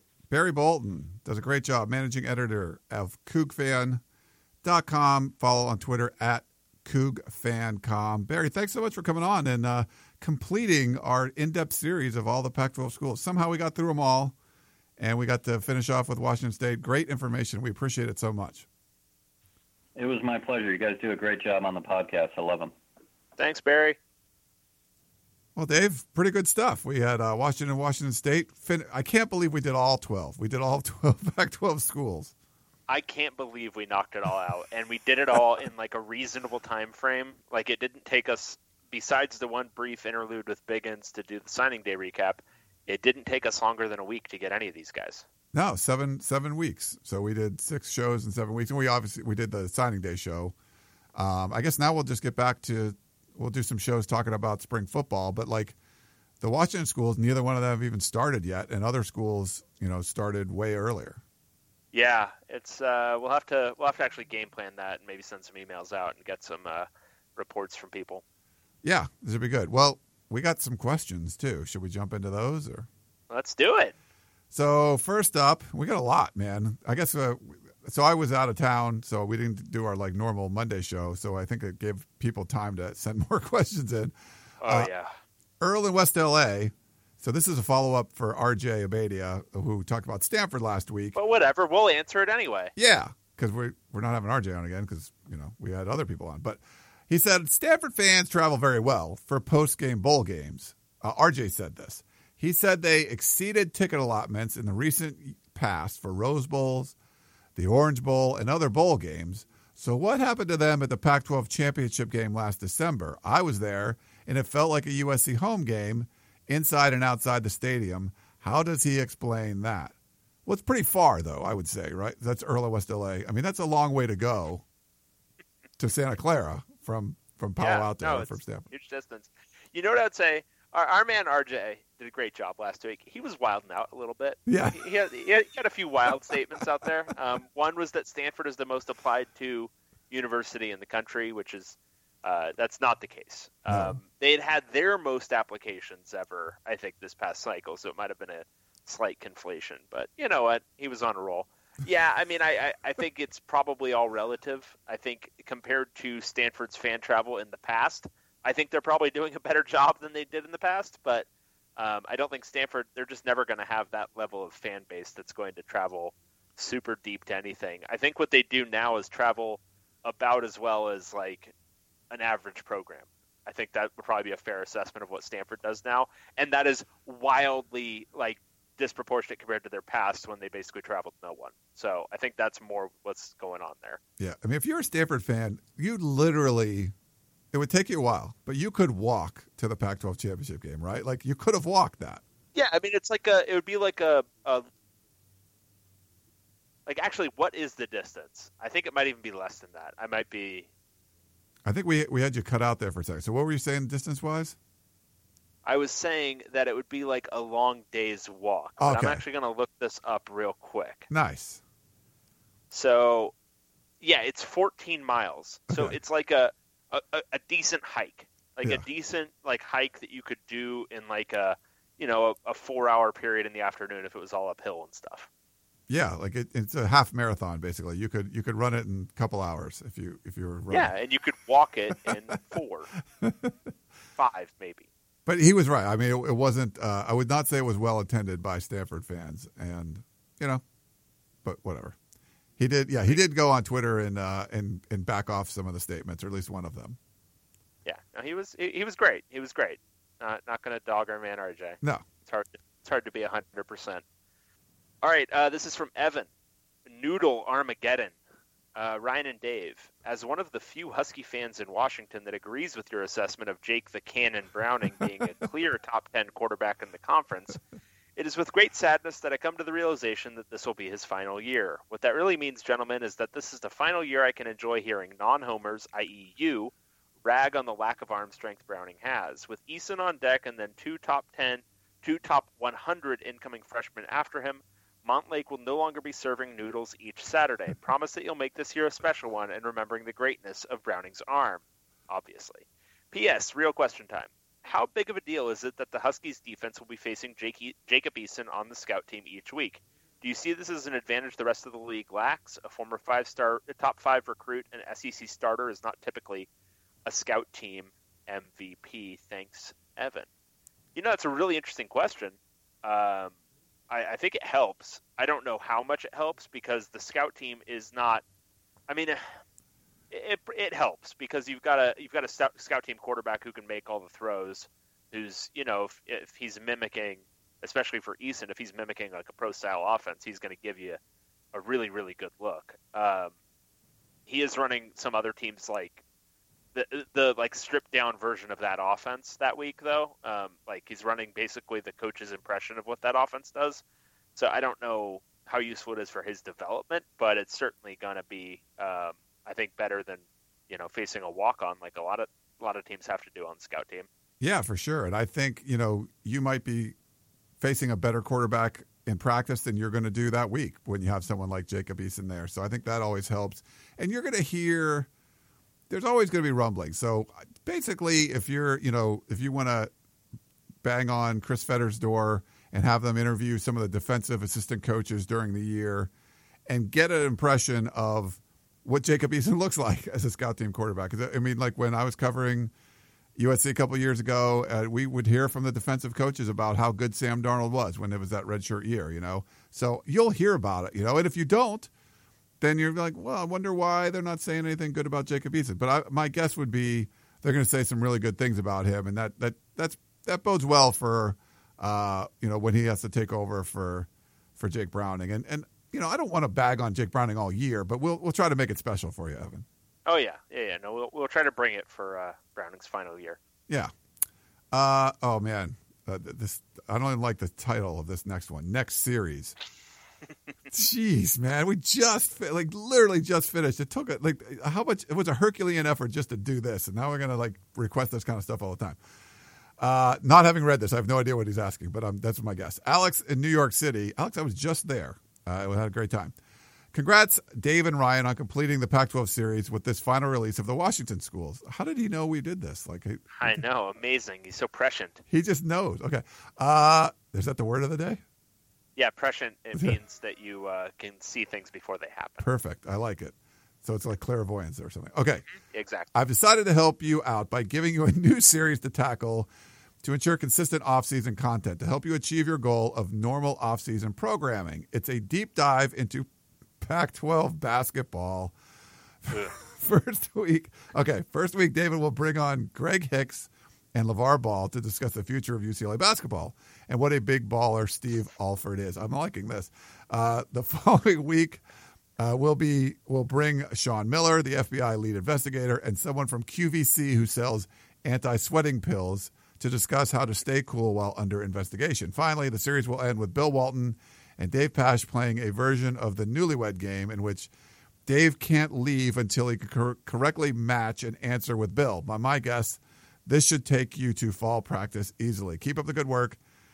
And if after all my brilliant ideas, you still need more content for the offseason, bring back the cow guy and have a mailbag episode that's a quote, hot takeoff. That's from Alex in New York City. That was great. Love Nope. it, Alex. That was pretty awesome, Alex. Thank you. Um, yeah, the, the whole, I didn't really, you know, I don't watch a ton, but to see Dave and Bill Walton kind of like, Dave just getting like frustrated with him at times, just like, and It's so good. it is pretty, it is pretty it's good. it's the best thing. I, I love Walton. I love Walton. like I love listening to him. I don't think people get the joke that he's it's all a put on. Like he's not actually saying that he thinks like ten Pac-12 teams are making the NCAA tournament. Like he's he's like doing a deep deep troll. And I think I I, I don't know. Maybe I just have a greater appreciation for that. When he talked about like the NIT, like he was talking about the greatness of the NIT and every like it's so the- good. that was the greatest foul in the history of the NIT. Like every, it it's so good. Every single bit of it is so good. I just don't know why people don't appreciate it. They take sports way too seriously. Um, all right, next question is from Bernie. Uh, looking four years ahead, which college football coach from LA will have the most success? Uh, so he means is he talking about Clay Helton and and uh, I Kelly? assume so. They're, neither of them are from LA, but I assume that's what he means, like the two colleges in Ooh. LA. Okay, so most success. So, to, uh, In just that four-year stretch, not which of these two okay. coaches will have the most success. Okay, that's what I'm saying. That's what I'm thinking. It's saying. Okay, because you could already because Clay Helton already has a Rose Bowl win, and so you would say Chip Kelly would have to at least do that in the next four.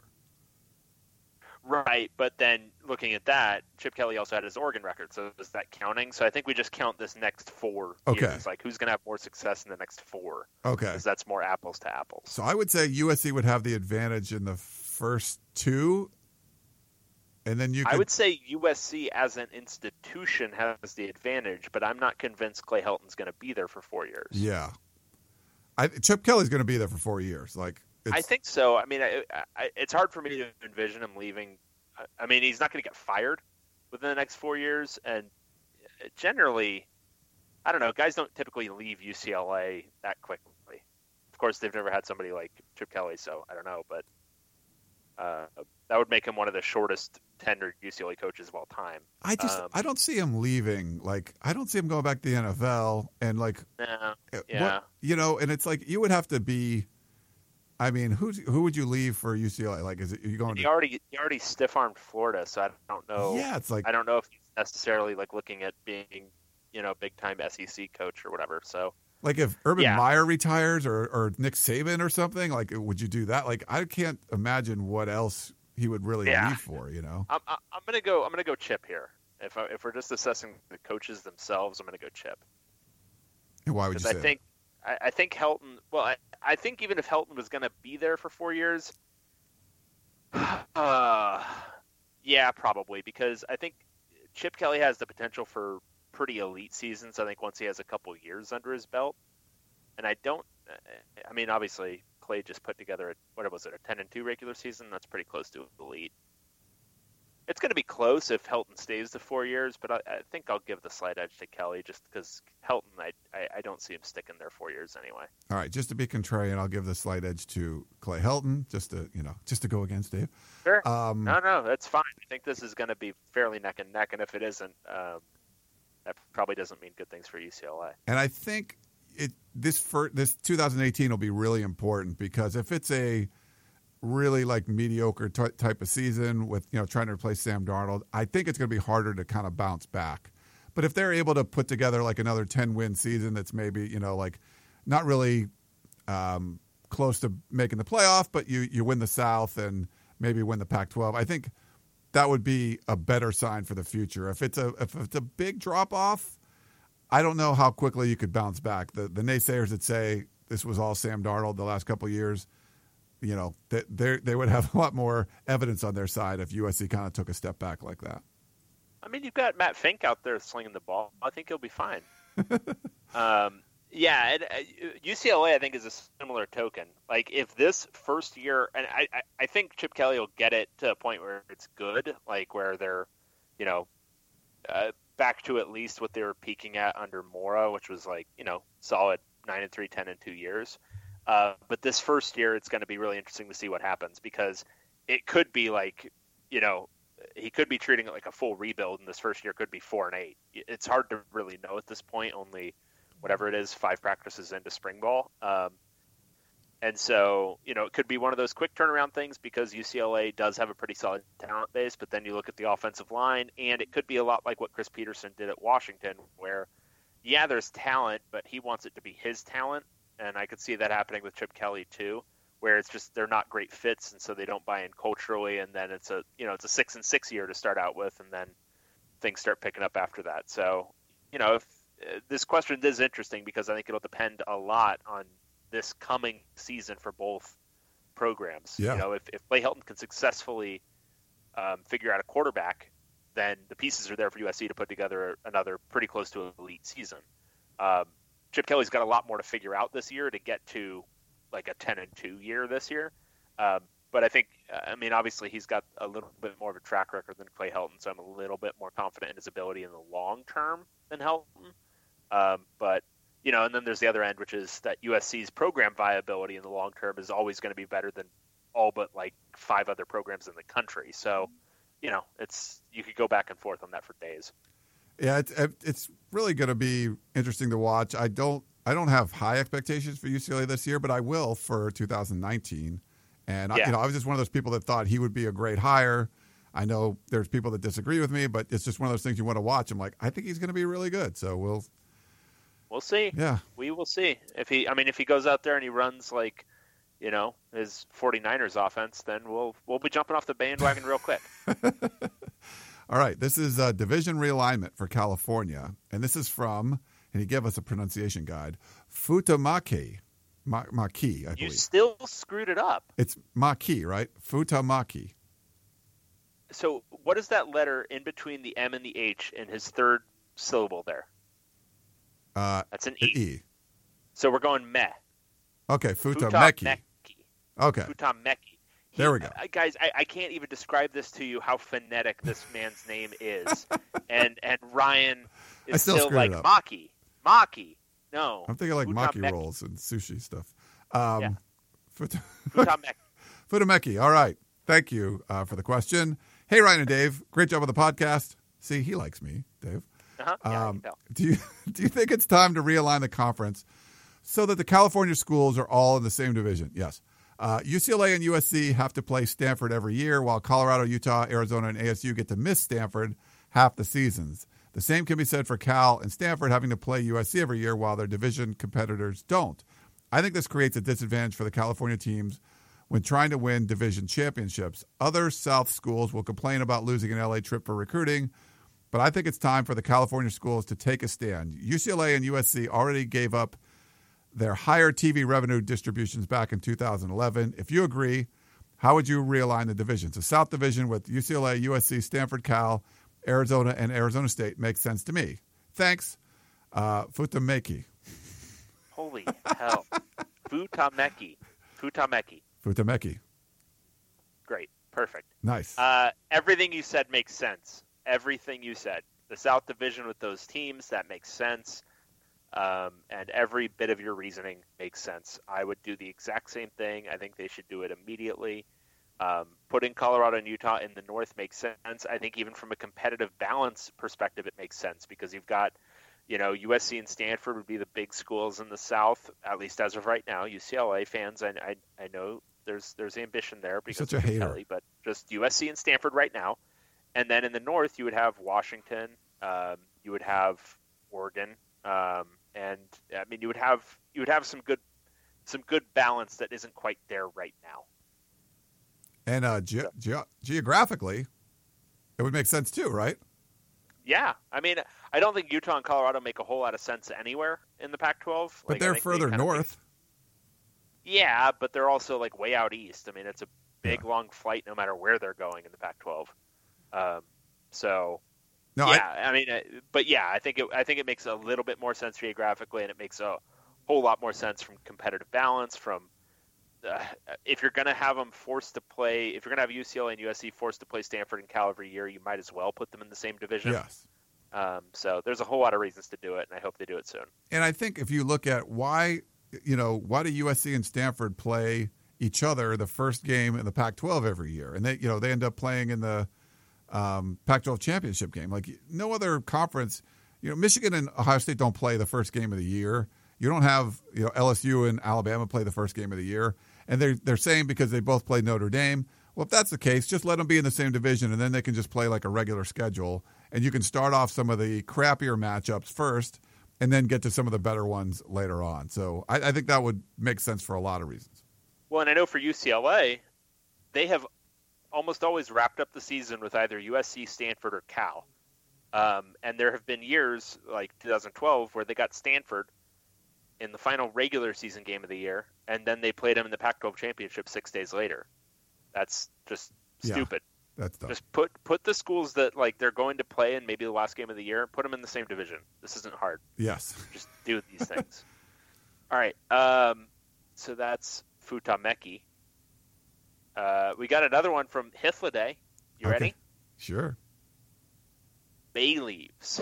There was a weird symmetry in your interviews with the Stanford and Cal publishers last week. First, you had a Abeytia, who covers a school that can't get up off the couch without national championship trophies spilling out of its pockets, expressing skepticism that Stanford's athletic department has the focus and drive to put football over the top. Then you had Gorcey, who covers a school that has spent the better part of a decade literally pouring all its resources into a hole in the earth, whistling past the graveyard of massive in- infrastructural problems at Cal, and instead talking up a bright future with a first time head coach and a hypothetical housing project, which I believe he just dreamed up for the first time on your podcast. Were you boys buying what they were selling? I think I would say the, mostly yes to Abeytia and mostly no to Ryan Gorcey. Yeah, there. I mean, I think Ryan was a little optimistic, talking about ten wins and stuff like that. Um, I, I, I like what uh, what they're doing. Um, I, I, you know, I wasn't a big, uh, you know, fan of Justin Wilcox when he was at USC, but I, I like the way he's handled things at Cal, and I think they can get better. But I'm not looking at them as a ten win. The the eleven and one dream. I'm not having that in 2018. So I would kind Keep the of dream alive, all right? Yeah. Keep the dream alive. But I think that's what's what's great, Hiffelday, about this uh, the series that we actually came up with, even though he wanted us to do that. We just came up with it on our own. Being Uh-huh, able yeah, to get independently. yeah, get a we got a different perspective from everybody because you could talk to someone else that covers UCLA, someone else that covers USC, and they would give you a different perspective. They're not going to tell you exactly what we think. We all have different personalities. We all have different points of view, level of snark, whatever it is, and so you get. That's what we get, you know. Uh, and Abeytia, they have different views on things, and so if if Gorcey covered Stanford, you'd probably get something different. And same thing with Abeytia covering Cal. Yeah, um, and like uh, so, getting into the specifics of this thing, I think um, I, I think RJ makes uh, coming from UCLA, which has this also this kind of weird impression of itself as like a elitist academic institution, and that's not even to the extent that Stanford is, but UCLA has that impression of itself. It's taken years and years and years of work for them to embrace football in kind of the the competitive way that I think a lot of its fans have wanted it to do for a long time. And I could 100% see that being something that Stanford has to deal with as well. Like just the not wanting to appear like you're trying too hard. Um, and I think that that perception, because they want to, they have this mistaken impression that you can't be both, uh, you know, a super academic school and, uh, you know, be one of those cutthroat football programs. Um, and I, I, I think that's a fallacy, but um, I buy that one. The the Gorcey one, I just it doesn't. I, I I get what he was saying. It's just it's hard for me to believe that they're just that, that they're gonna. I just don't see them walking away from this this massive debt issue unscathed or like relatively unscathed. I mean, he's he kind of mentioned they're going to have to cut some sports, but I uh, I'm really interested to see how severe the cuts end up being. I'll Yeah. just say that. Me too. All right. Pac 12 realistic chances of ever getting on DirecTV. This is from Scott, uh, Washington State. Hey, Ryan and Dave. Thanks for the great series about each team in the conference and their level of commitment towards the success of college football at each school. Also, well done for leaving the best for last and choosing the Washington schools to back cleanup in your series. Well, at least one school, go dogs. Now for my question. Uh, do, we didn't do that for any particular reason, right? We just we didn't have any. No, I think we were just traveling generally north. Yeah. Okay. Uh, now for my question. With the ratings for the Pac 12 network being so anemic, and that's a nice way of putting it, would DirecTV even consider carrying the channel going forward? As I'm convinced they could run a loop of puppies, kittens, and other animals just born, along with babies, that make you smile and feel all warm and fuzzy inside, and get the same viewership numbers, if not substantially more, than what the Pac 12 would garner at a fraction of the cost the cost is really a big deal. Like it costs a lot of money to broadcast Yeah. all those games live. Like you're you're Oh, yeah. doing some women's water polo game that nobody's watching live. Like it costs a lot of money. He said, Yeah, you need a crew, you need camera crews, you you probably need somebody talking. Like there's a talent fee, there's all kinds of stuff. yeah, equipment, all kind, what all that stuff. Uh, and even if DirecTV was interested in putting the network on its package, what would they give the Pac-12 today versus what the conference was asking for six years ago? Twenty cents on the dollar, fifteen, maybe even ten. This much we can all agree on. They would laugh Larry Scott out of the building if he brought a proposal today that was within the same universe of the one he offered them back in 2012. Looking forward to your spring ball reports in the near future. Thanks from Scott.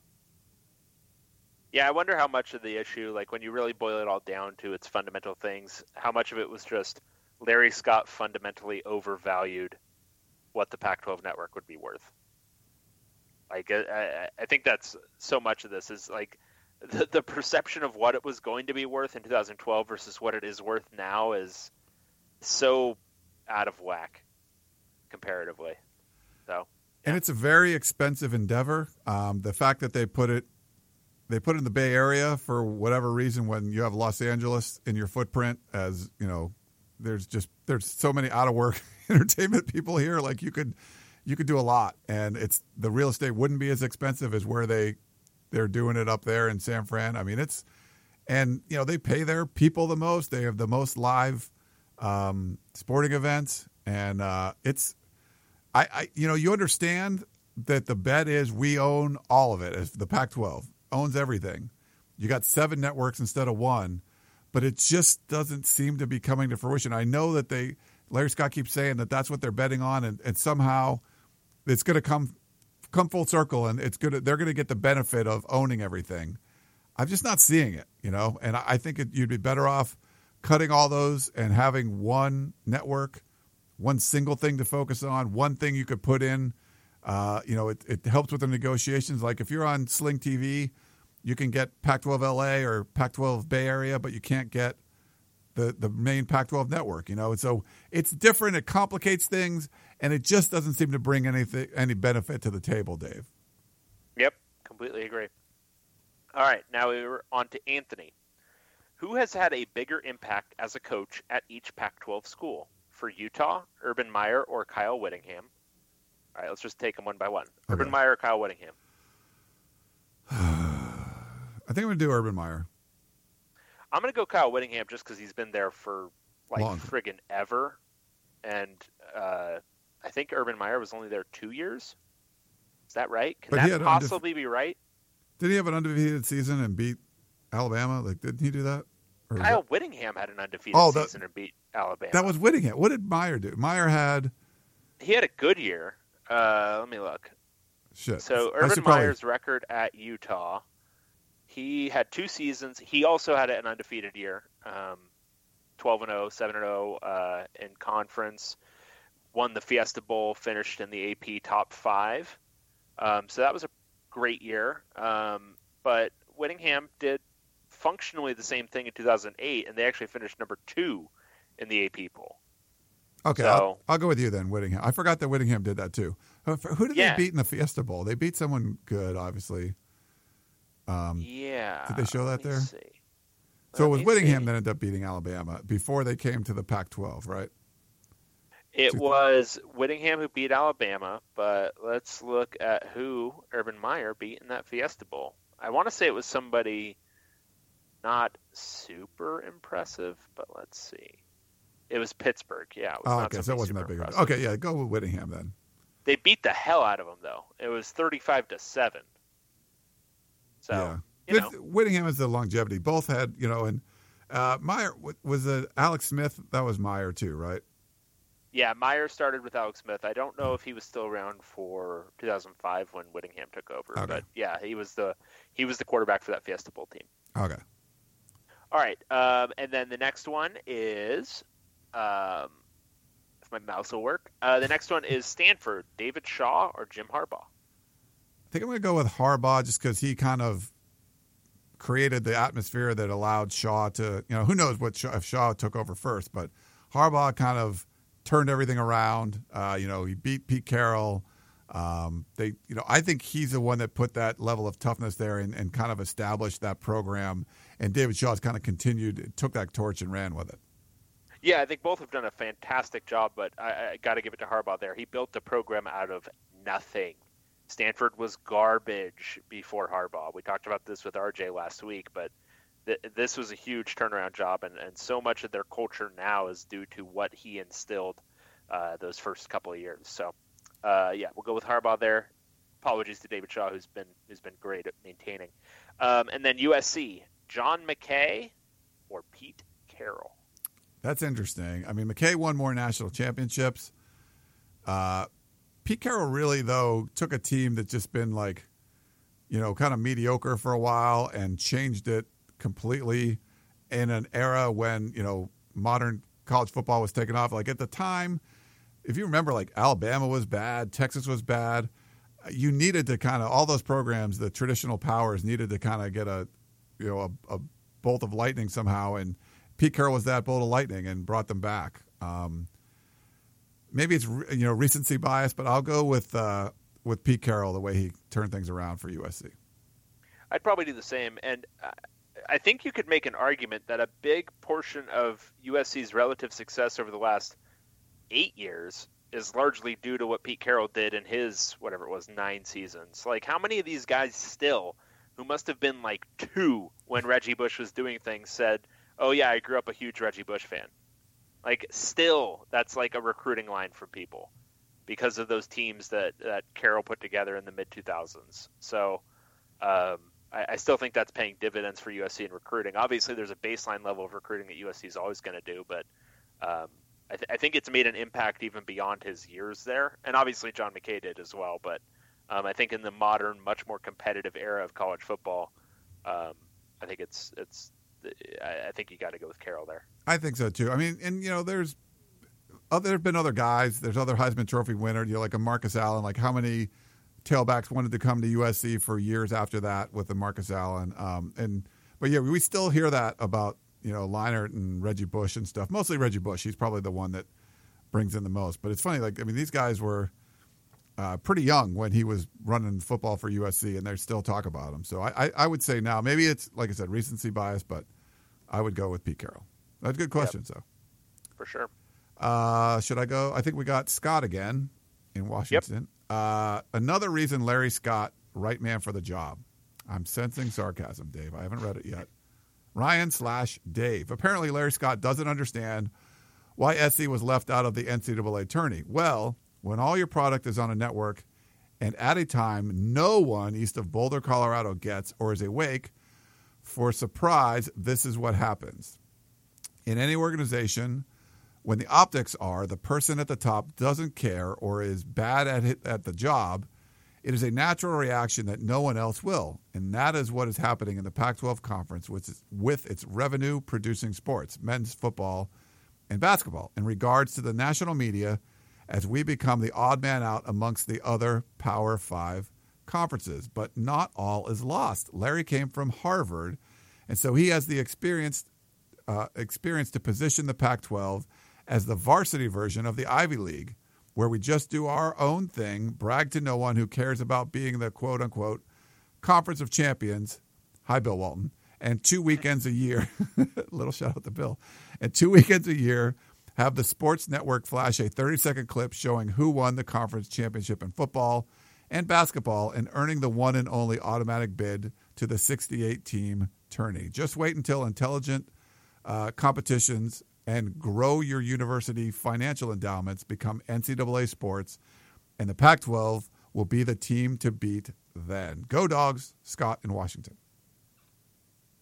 Awesome. Yeah. Can't can't disagree with a word of what you said. I got all the long ones today. You got all the short ones.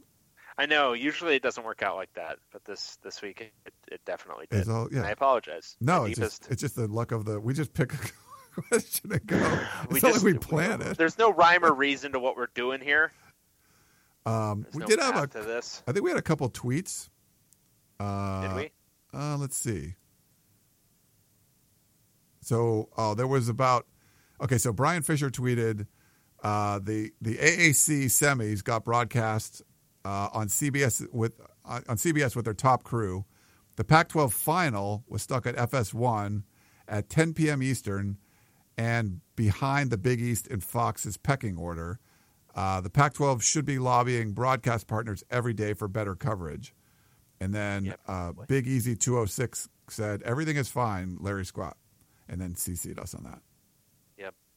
Yeah.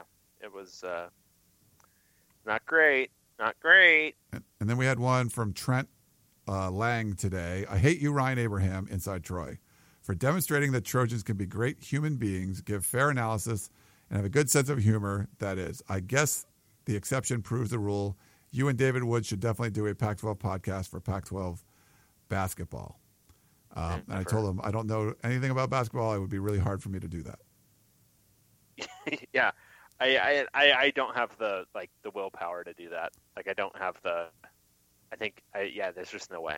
Yeah. I, I couldn't bring myself to talk about college basketball that much these days. That was me responding to you because you gave some stats about why Steve Alford is a great. I assume I, did, I wasn't reading all the stats, but I assume you know. and I responded to you some snarky thing, and then he responded. So, uh, but yeah, thanks. So yeah, we did get a ton of tweets this week, but we had a couple.